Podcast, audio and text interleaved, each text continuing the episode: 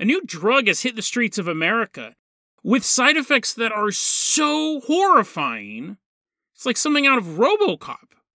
But without the Robocop, it'd be fine if there was a cyborg walking around, but there's not. It's just people suffering. This is so crazy. And then we look at one of the hottest true crime stories taking place this month, but this one may have a paranormal twist. When four college students are brutally murdered, police quickly apprehend a suspect. But is it possible they have the wrong man? Is it possible the real killer was Bigfoot? Today on Dead Rabbit Radio.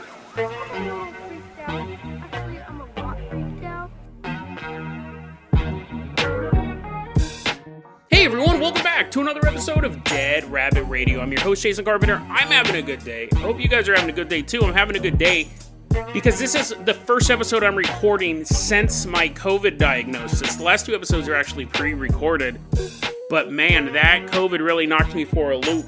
But I'm feeling really good now. I'm feeling a lot better. I, am I'm, I'd say I'm 90%. I'm still a little sleepy.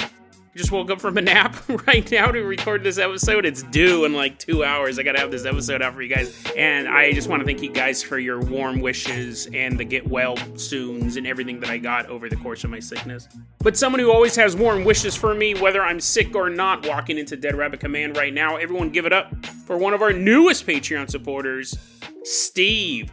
Woohoo! Yeah, Steve, come on in, buddy. Come on in. He's like, I don't want to be here on the COVID episode. I got one more day of being contagious. Come here and give me a big old hug. Steve, you're going to be our captain, our pilot this episode. If you guys can't support the show financially, I totally get it. I really do. Just help spread the word about Dead Rabbit Radio. That really helps out so much. And very quick, I have some awesome news. This is so cool. This is another thing I've been so excited to tell you guys about.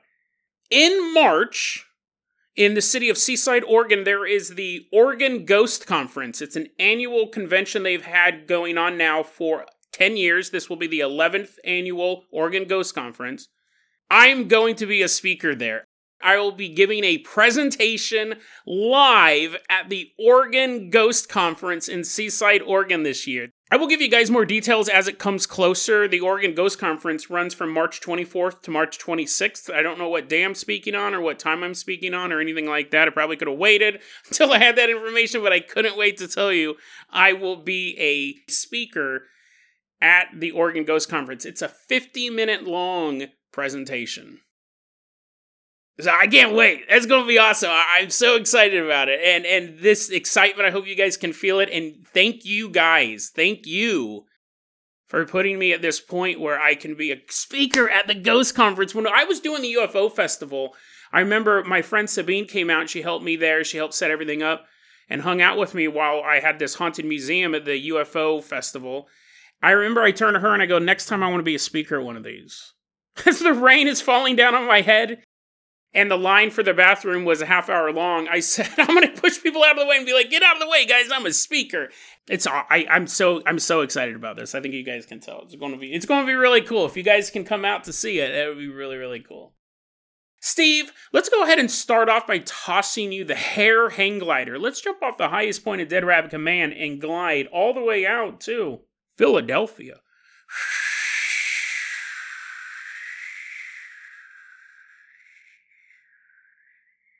We're not headed to Philly though to run up the famous stairs, the Rocky Stairs. I don't know what they're actually called. It's probably like actually a historical landmark that was made before Rocky. I don't think they built them for Rocky to run up. We're not there for that. We're not there to check out Patty's Pub. No, well, I mean, we should we should stop by those places anyways, right? Let's go for a run up the Rocky Stairs and let's grab a drink at a fictional pub. I don't even think it exists, but someone I'm sure is using that name in that city, Patty's Pub. But after we've hung out at those two places, I go, hey, let's go here. I got another tourist attraction for you. Come on, let's go over this way. And you're like, oh, what could it be? Could it be the Liberty Bell? You ask yourself as we are walking deeper into the city. And eventually I go, here is the number one tourist destination of Philadelphia. And you like look out on this open street and you're like, Jason, I, I don't think this is I don't think this is a part of the tour. Not only that, but someone just took my wallet. And you see a guy running past us and he's like, "I got it. I got all the money, guys. Give me drugs." You're like, "What? We're currently standing. Now we have no clothes on. We're just standing there in our underwear. Everything else has been stolen. We're currently standing in one of the biggest open air drug markets in America. It's not like it's not like a farmer's market. It's not like some guy's like, get your heroin here. Come on. He has like big bushels of heroin. People are walking up, they're like, is it organic? And he's like, oh. It's just where people sell drugs. It's where people the crime situation is so bad that people openly sell drugs and the police are like, we got other stuff to do. Plus, we don't want our clothes stolen.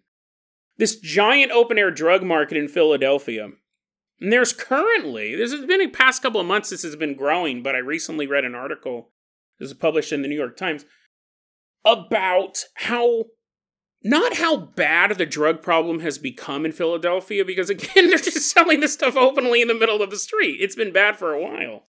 But how bad the drugs have become.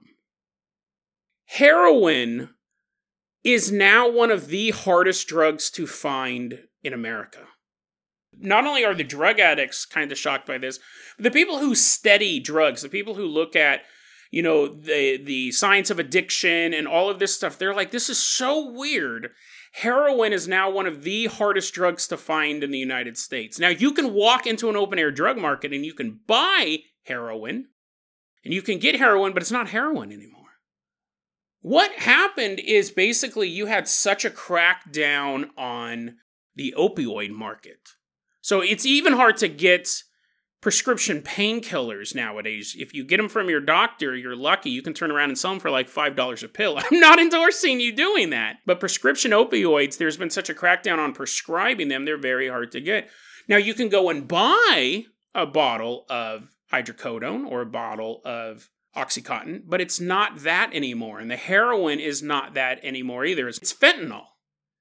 It used to be that you would get a little bit of heroin when you went to go buy heroin from your dealer. You'd get a little bit of heroin. You get a little bit of heroin mixed with a little bit of fentanyl, which is a synthetic opioid. So you would still feel the effects of a painkiller. And it got to the point where dealers started going, okay, well, we can get this heroin, put a little bit of fentanyl in it, and it'll still be super potent and people will get addicted to the fentanyl in the heroin that we're selling. So if you went and just did normal heroin it's not going to give you a full fix anymore because now you've become addicted to the fentanyl. What's happened to the heroin market is a one-two punch. First off heroin was becoming more rare anyways. When the us withdrew their forces from afghanistan the Taliban, who then took the country back over, they had owned it previously, the Taliban has never been a fan of opioids, and Afghanistan would have fields, just as fields as far as the eye can see, of poppies, just where you get opium from. Well, the Taliban, after the US uh, pulled out, the Taliban told the poppy farmers, you get one more season. We'll let you harvest the poppies you have right now. But after that, you're going to have to start growing wheat or pickles or something else because we're not going to allow you to grow more poppies. We're not going to allow you to produce opium. It's against what we stand for. it is pretty weird when the Taliban, I think, has a better state of mind than the US government, who came in and was like, oh, just grow whatever you want. We'll have CIA funded planes to fly it out on the regular. Just grow the opium. Taliban came in. I don't agree with the Taliban on much. Probably just this one thing, honestly shouldn't be growing mass amounts of poppies. So all of a sudden you have a huge it goes from having just a little bit of heroin to no heroin. This was one of the most popular street drugs for decades. And now it's going back to no heroin. You just can't get it in the United States. So now we're just getting fentanyl and people are selling it as heroin. A lot of drug addicts go, kids nowadays have never done heroin. And they never will. They're addicted to fentanyl. It's called heroin on the street. It looks like it, but it's not the heroin high that we grew up with. And they also said that was another thing. Before you would have an old heroin user, you could have people who did heroin like Philip Seymour Hoffman. They go, that, that doesn't exist anymore. Neither does he, unfortunately. He passed away from heroin overdose, but they go, you could used to have people who could be on heroin for a long time. Maybe they get clean, get back on it. Maybe they never try to get clean and they just stay on it for a long time. They go, fentanyl's not like that. People die young when they're addicted to fentanyl. But that's not what we're talking about. Because now an even worse drug I mean, this this what I'm about to talk about is so dystopian. I was shocked. I read this article and then I started watching documentaries and things on this. It's been around for a couple months in the United States, probably a little bit longer, but now it's becoming a public health emergency. This is so insane. There's a brand new drug on the market because fentanyl has now become hard to source. The number one importer of fentanyl to the United States, it's synthetic, you can just make it in a laboratory, was China. And President Trump said, you can't ship this stuff over to America anymore. It's killing people. It's wiping out an entire generation. A hundred thousand people died last year of drug overdoses. That's the that's the biggest amount, and I think that was primarily opioids. A 100,000 Americans died last year due to drug overdoses, and th- that's wartime numbers. So, China, to their credit, it took a while, it took a while. They, they were kind of hemming it on, but China eventually said, okay, we're going to declare in China that fentanyl is a controlled substance. So now you just can't produce it in a laboratory and put it on a plane and ship it over. We're not going to allow that anymore. Now, do, is there some seepage? Yeah. Is this stuff still being produced over there? Yeah, but at a much smaller amount than it was before. The slack's kind of been picked up in Mexico. They'll have some fentanyl labs down there, but it's nowhere near the amount of fentanyl that was previously just coming over. So, what do the drug addicts do? What do the drug dealers do, right? You need to create a drug that people are going to have, and that is where we now have Tranq. Tranq, T R A N Q, is the stuff of nightmares. We've heard stories before about crocodile.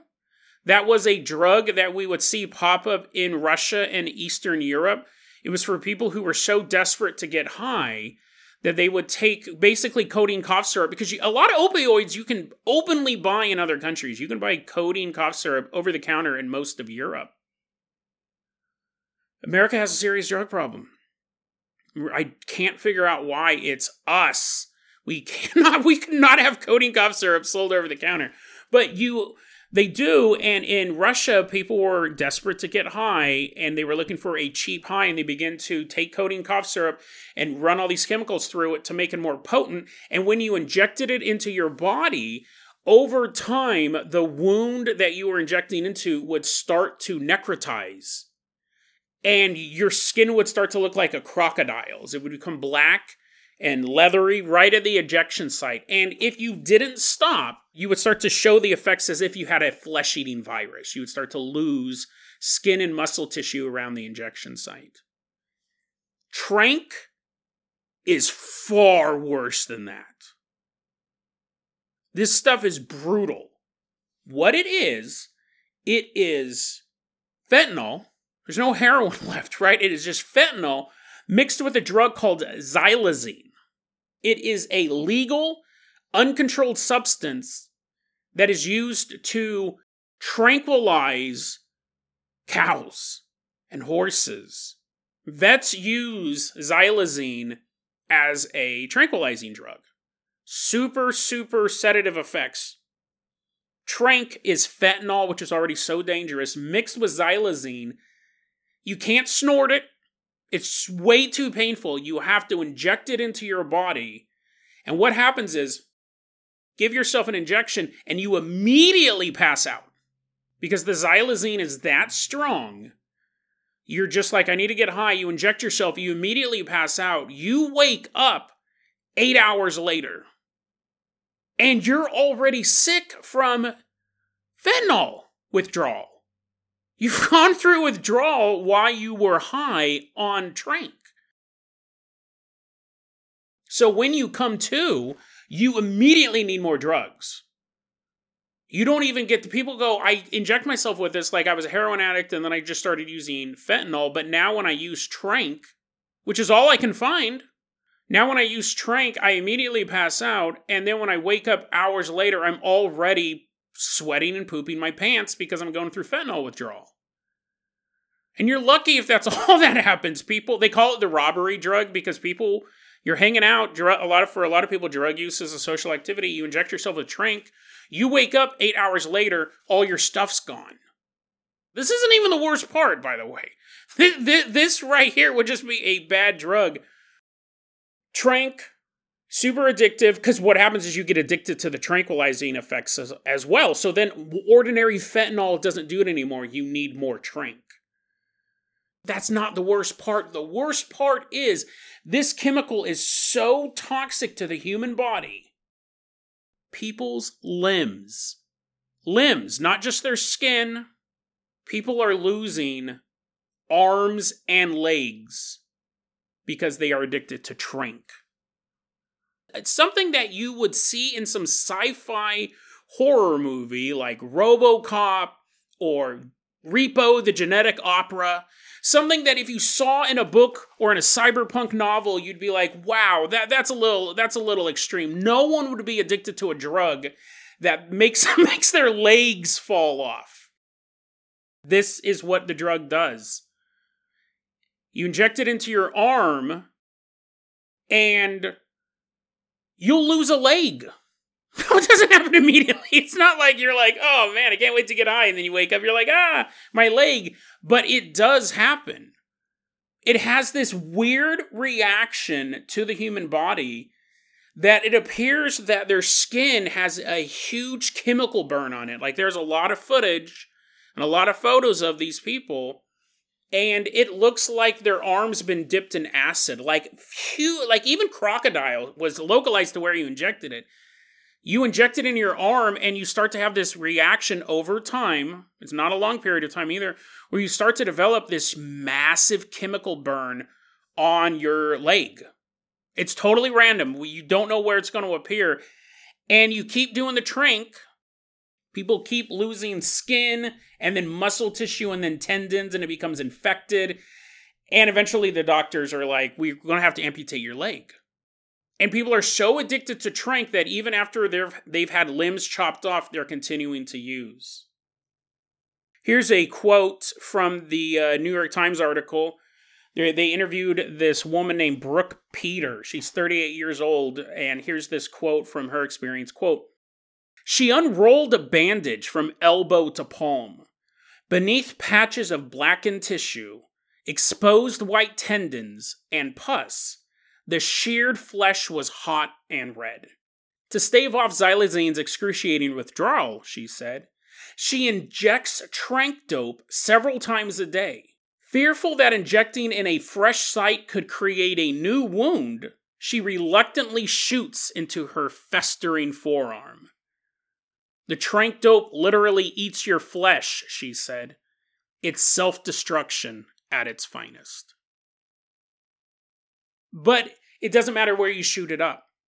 It really doesn't. They don't know why. This is so new. These effects are so new. They don't know why if you shoot up in the arm, you'll lose a leg. But you can watch video after video. I'll put some in the show notes and you can look up the photos people are losing legs people are losing arms people are dying obviously that's the end result of having such a hor- horrid drug addiction.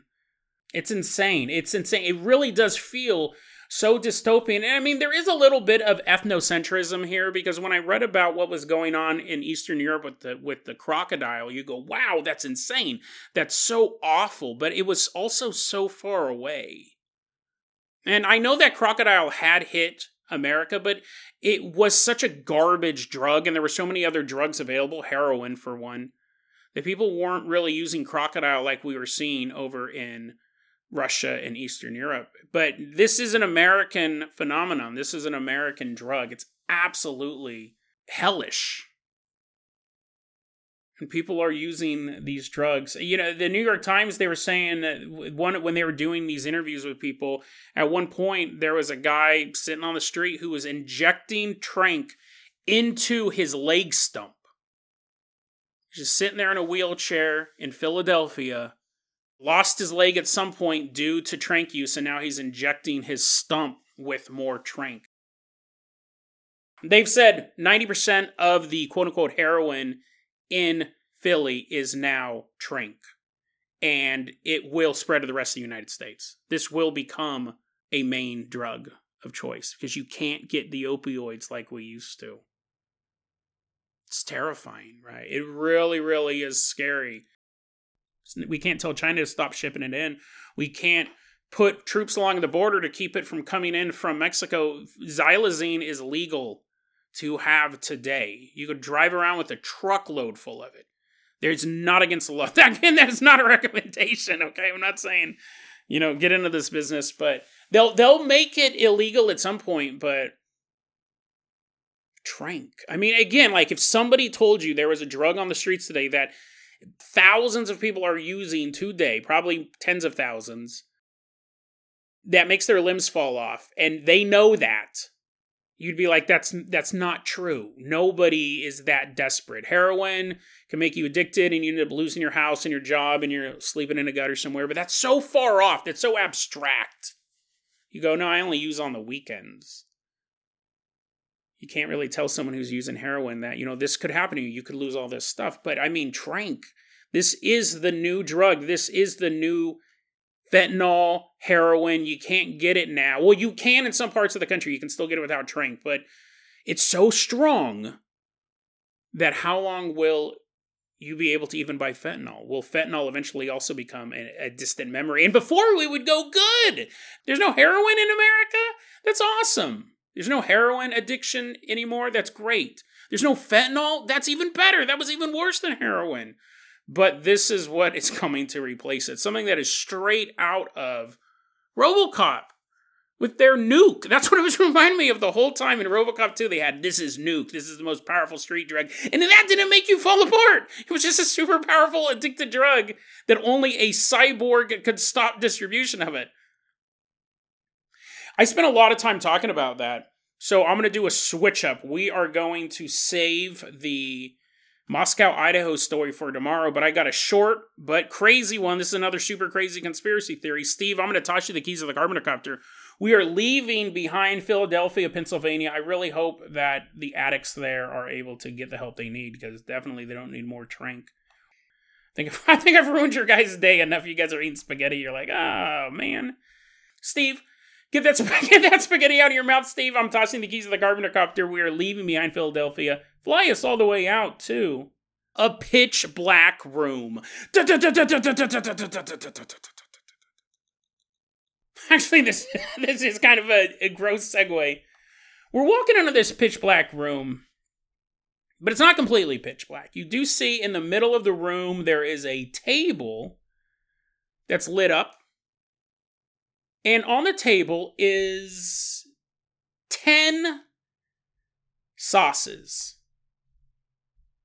10 sauces. I don't know why I'm building up the suspense. I changed what the story is, so I'm obviously changing the title of the episode. I can do that much. I'm not willing to go back to re record the intro, but we're on the set of Hot Ones. You guys know what Hot Ones is? You're like, Jason, what possible conspiracy theory could there be about one of YouTube's most beloved shows? I don't know if that's true. I don't know if what it's ranked. I used to watch Hot Ones when I was in that phase where I was playing a lot of Minecraft and I was looking for stuff to watch. This was before I got on my police interrogation binge. I just like to have something going on in the background. I know a lot of you guys like listening to this podcast while you guys game or do your homework or or cook up a meal, cook up a delicious meal that happens to look like an open wound on a drug user. Lasagna, for example. Hot Ones, if you don't know it, is a interview show where you sit down with this dude and he asks questions while you eat spicy hot wings. I watched it a bit. I watched you know, you go through it and you look for the celebrities you like. It's not just ordinary people. It's not just a garbage man. It's some drug addict. They're like, so tell me, how did you get that festering wound? They're like, oh, I don't know if I put hot sauce on this wing or if just juice shot out of my wound, but I'm going to eat it no matter what. The way it's set up is that Sean Evans is the host, and he'll sit there and he'll interview these celebrities while they eat progressively hotter sauces. So you have the 10 wings and the 10 hot sauces, and they're like, So, what was your reason for becoming a celebrity? And like Bobby Brown will be there and he'll be like, Well, I just wanted to make music. I wanted to make music for the world. Is there crack? Is there any crack here? They're like, No, Bobby Brown. First off, how did you get in the studio? Will Ferrell was supposed to be on this episode. I didn't even know you were still a celebrity. I don't even know if he's still alive, actually, but. Uh, Bobby Brown, no, no, no, no, no. There's no crack here. But they'll ask celebrities, living celebrities, questions and then you eat the wings. Um, nom, nom, nom, nom. You eat them, and then you're all sweating, and they get progressively hotter. It's an okay show. It is actually super popular. I went through and I looked at the celebrities I wanted to. Like, I think I watched like Shia LaBeouf's one, and I don't even remember who the other people were that I watched. And then I was like, okay, that's that's done. That I mean, I get the the appeal to it. You get to see celebrities kind of in an uncomfortable state and it's very off the cuff. It's seen it's actually pretty scripted. The the questions are scripted, not the answers, but but you know what I mean. Like it does. It's different than say like Jay Leno. Jason, how old are you? These people don't even exist anymore. Jay I, Jay Leno burned his face the other day. I wonder how he's doing. But anyways, the, really, what I'm getting at it it is a completely innocuous, harmless YouTube show I guess there's a game show version of it now. Bobby Brown, Bobby Brown keeps running out. They're like, "What did I win? Did I win crack?" They're like, "Dude, leave, please." Totally harmless internet interview show. People eating little chicken wings, like the stuff you get at Hooters, with a little bit of hot sauce. And the hot sauces do get progressively hotter until eventually, like the top one is like two million Scoville units. But then we take a look at a conspiracy theory that's recently popped up online this person online, they post under the name Lighter Than a Feather. They believe, and it's interesting the way they use a lot of wiggle words. They never specifically say, I believe this, but they go, quote, Is it too much to assume the show may not be serving chicken? Now, he's not saying maybe they're serving veggie bites because they do. They actually, if you're a vegetarian, they'll have you eat some soy compressed into the shape of a chicken. But he's not worried about that. He's arguing that is it possible? Well, you know, again, he doesn't specifically say this, but he's implying. I think if someone goes, What if they're not eating chicken? You're not thinking, Well, what, what is it then? Is it roast beef? Is it possible that what they're eating is human meat? Human meat in the shape of a chicken wing with a little chicken bone in it. I don't know how they do it, but the elite sure is powerful. What if it's possible that they're eating humans? They're eating human meat on the set of Hot Ones. Because he goes, what if this is a way for the elite to prove to each other what they are doing. Let me actually, I'm trying to make sense of this. Let me read you this. Let me read you this quote. I can't put it any better than he does. Quote: Can we guess what the elite might have each other do in order to prove their loyalty, and and reserve a hot, this is in quotes, and reserve a hot seat I'm pausing all wrong here. Like Jason, who's reading this? William Shatner. And reserve a hot seat for them in hell. After all, the elite are satanic. So I know I paused. I know I paused in some really weird places there, but basically, this is them. If I go on Hot Ones, if I go on this YouTube show that most people don't even know exists, I guess now it is a game show, so it's slightly more popular. But if I am Shia LaBeouf and I want to prove to Will Ferrell that I am also equally satanic, I will go on Hot Ones and eat what may be human flesh to prove how satanic I am. This is so bizarre to me. I get it, you know, it's fascinating to think that I can watch Hot Ones while I'm playing Minecraft and then just get kind of bored of it after like I've watched maybe like 6 or 7 episodes over the course of like a week or two. Watched in the most generous terms it was playing in the background while I was playing video games.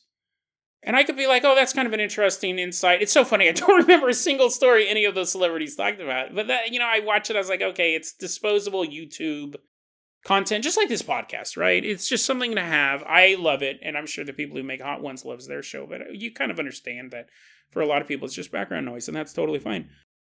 But it, it, it's so weird, right? It's just such a basic show. It's people eating chicken on camera and answering questions, and because, but this guy, you know, who's free to have his opinion, right? This is fairly harmless. It's not hurting anyone. It's not hurting anyone to say Shia LaBeouf's a cannibal. It's so fascinating to me. You can have someone who can view the same thing millions of other people do and see something so different. And the reason why is because they're really what they're seeing is they're seeing famous people eat meat. That's it. They're seeing the same thing everyone else is seeing, but because they look at the elite, they look at these people, and here's something that you always got to remember they are not special people, they are not extraordinary people. They simply have extraordinary jobs. I've always found it so interesting when people look at celebrities as something else, as gods among men, even as demons or devils among men. There are people who are like, no, I hate celebrities. They're the worst. They're just satanic worshiping people. You're giving them power that they don't have over you. I'm sure there are saint worshiping celebrities. I'm sure there are powerful people. I've said this before. I'm sure there are powerful people the world over who do engage in horrific stuff. Pizzagate type stuff, cannibalism. I do believe that happens. When you reach a certain level of power, I think it's more out of boredom and more out of seeing what you can get away with. I do believe that happens. I don't think it's all of them, but I definitely don't think it's none of them. But I don't think it's Shaquille O'Neal or Will Ferrell or Shia LaBeouf or most of the people who have ever been on Hot Ones. I, I think that when we look at celebrities and we see them as the elite, I'll tell you right now, dude. By the, in the amount of time you've been listening to this podcast, Bill Gates has pooped in the toilet.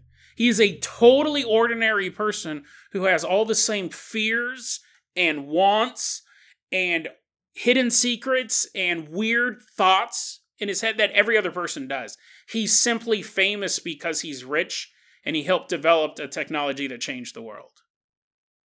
And there are a lot of people who are rich and develop technology to change the world that we have no idea who they are. He made himself the face of the company and then the media went along with it. He's a totally biologically normal human person who does everything else everyone else does. He simply has an extraordinary job. He created an extraordinary or was part of creating an extraordinary company. That's it. It's such an interesting thing. But when you see a celebrity, when you see someone that you feel is so different from you on a show eating chicken wings, your brain goes to, I think they're eating babies. And the really the only proof he has of this, it shouldn't be a shocker, is none. People said, Hey, do you have anything to back this up? Do you have anything to back this up? And he goes, If you watch the Will Ferrell episode, around the 16 minute mark, you'll see something. Well, this is what he said. He goes, if you watch around the 16 minute marks, you'll notice that they quote, poke fun at it, the idea of like the uh, rich hiding something or the elite hiding something before our eyes. They will quote, poke fun at it around the 16 minute mark if you have eyes to see. Unquote. Will Ferrell's appeared on two episodes of Hot Ones. I watched them both around that 16 minute mark. One episode I watched the whole thing, and then the other one was like some Christmas special or some donation thing, whatever it was. I watched for the Will Ferrell around a 16 minute mark. I saw him at a different time in the episode. There's nothing there. There's nothing there. He's not even joking. Like I expected him to be like, yeah, you know, who knows what we eat, right? Or making some sort of veiled reference. Nothing. Nothing. He he's watching the same stuff we're watching and coming up with this conspiracy theory about it because he's seeing someone that is so divorced from who he is, from what his reality is, that if he sees a rich and famous person eating meat, he thinks he's eating babies. And not only is he eating babies, it's a worldwide conspiracy. So eventually Justin Bieber can be watching Hot Ones and be like, "No, how come I don't have my seat in hell? Agent, get the phone, get the phone, get Lucifer on the phone. I want to have that seat in hell." And then he goes on Hot Ones. I'll, I'll eat all the babies right now. And the host is like, "Dude, what are you talking about? Ah, I just had a newborn baby." Justin Bieber's attacking the crib. That's the other thing. We'll wrap it up like this. Like I said, I don't think the number is zero of people who engage, of powerful people who engage in sick and perverted things. I don't think it's all of them by any means. And really, what it would come down to this to pull off when you're watching a YouTube show and you're watching this guy, this host, Seth Evans. Ooh, Seth, like Set, like this demon from Egypt. I think I've cracked the code, good sir. You have Seth Evans and then you have a world famous celebrity on there as well. You have Gordon Ramsay. You have Gordon Ramsay on the show as well. That's all you see. So you could say they're eating human babies. Gordon Ramsay's all criticizing him. Was like, I've cooked a lot of babies in my life, and this sir is too dry. You have celebrity, and then you have the host, and then you have these ten pieces of cooked baby in front of you that you're putting the hot sauce on. to have that set up, you need to have a dozen people behind the scenes. You have to have not the elite. You would have people that you only know the name of them because you know them personally in real life or you read the credits at the end of each episode. You have to have transportation people and set designers and the lighting crew, person working the mic, all of that stuff, plus your marketing agent, your person talking to you two, all, everyone on the back end. It's more than 12. And they would all have to be in on it. They would all have to be in on it. Because if the lighting guy is the only person who's not in on it, but the microphone guy's sitting there, the makeup team, everyone knows that Gordon Ramsay's about to chow down on 10 different baby arms. And you're the lighting guy and you don't know. You may start to dawn on you after a while. You know, it's super weird. I've never seen a, I've never seen a box of chicken wings come in to the studio we're, we're located right next to a nursery. We're located right next to this daycare center in Utah, this green building. And then three, there's missing person flyers everywhere. There's missing person flyers everywhere. When it's like, hey guys, I'm gonna go take my break and I go down to local Starbucks, there's flyers everywhere for missing children. Now you could go, Jason, Jason, maybe the children are being killed in another country and being shipped over here. Okay, sicko. We'll accept that argument because, yeah, you could say that it's just a bunch of orphans. like, Jason, wow, this got dark really quick. After the losing the limbs, I thought that was bad enough. You're just shipping over orphan arms from somewhere else to America. So you're not going to see missing person flying flyers everywhere. I my key point of evidence would be they're clearly not baby arms that they're eating. They're clearly chicken wings. And you would have now you have to have a whole distribution network of people moving baby parts across the border and all sorts of things. All for the purpose of doing some YouTube show where people are eating hot wings. It's such a bizarre take. It's I, I would have to wonder like what type of enjoyment you would find in any media at a certain point if you thought all media was created by infernal forces. Like, how could you enjoy music? How could you enjoy movies or television if you thought they were all bad guys? I wonder what goes through his head when any television show comes on or he listens to any music. It's it's just such a fascinating view of the world. It really is. I don't have a battery. my battery's about to die. Actually, I didn't plug in my laptop. I don't have another way to wrap this episode up, but it is my first post-COVID episode, so I hope you guys have been patient with me. DeadRabbitRadio at gmail.com is going to be our email address. You can also hit us up at facebook.com slash deadrabbitradio. TikTok is at deadrabbitradio. Dead Rabbit Radio is the daily paranormal conspiracy and true crime podcast. You don't have to listen to it every day, but I'm glad you listened to it today. Have a great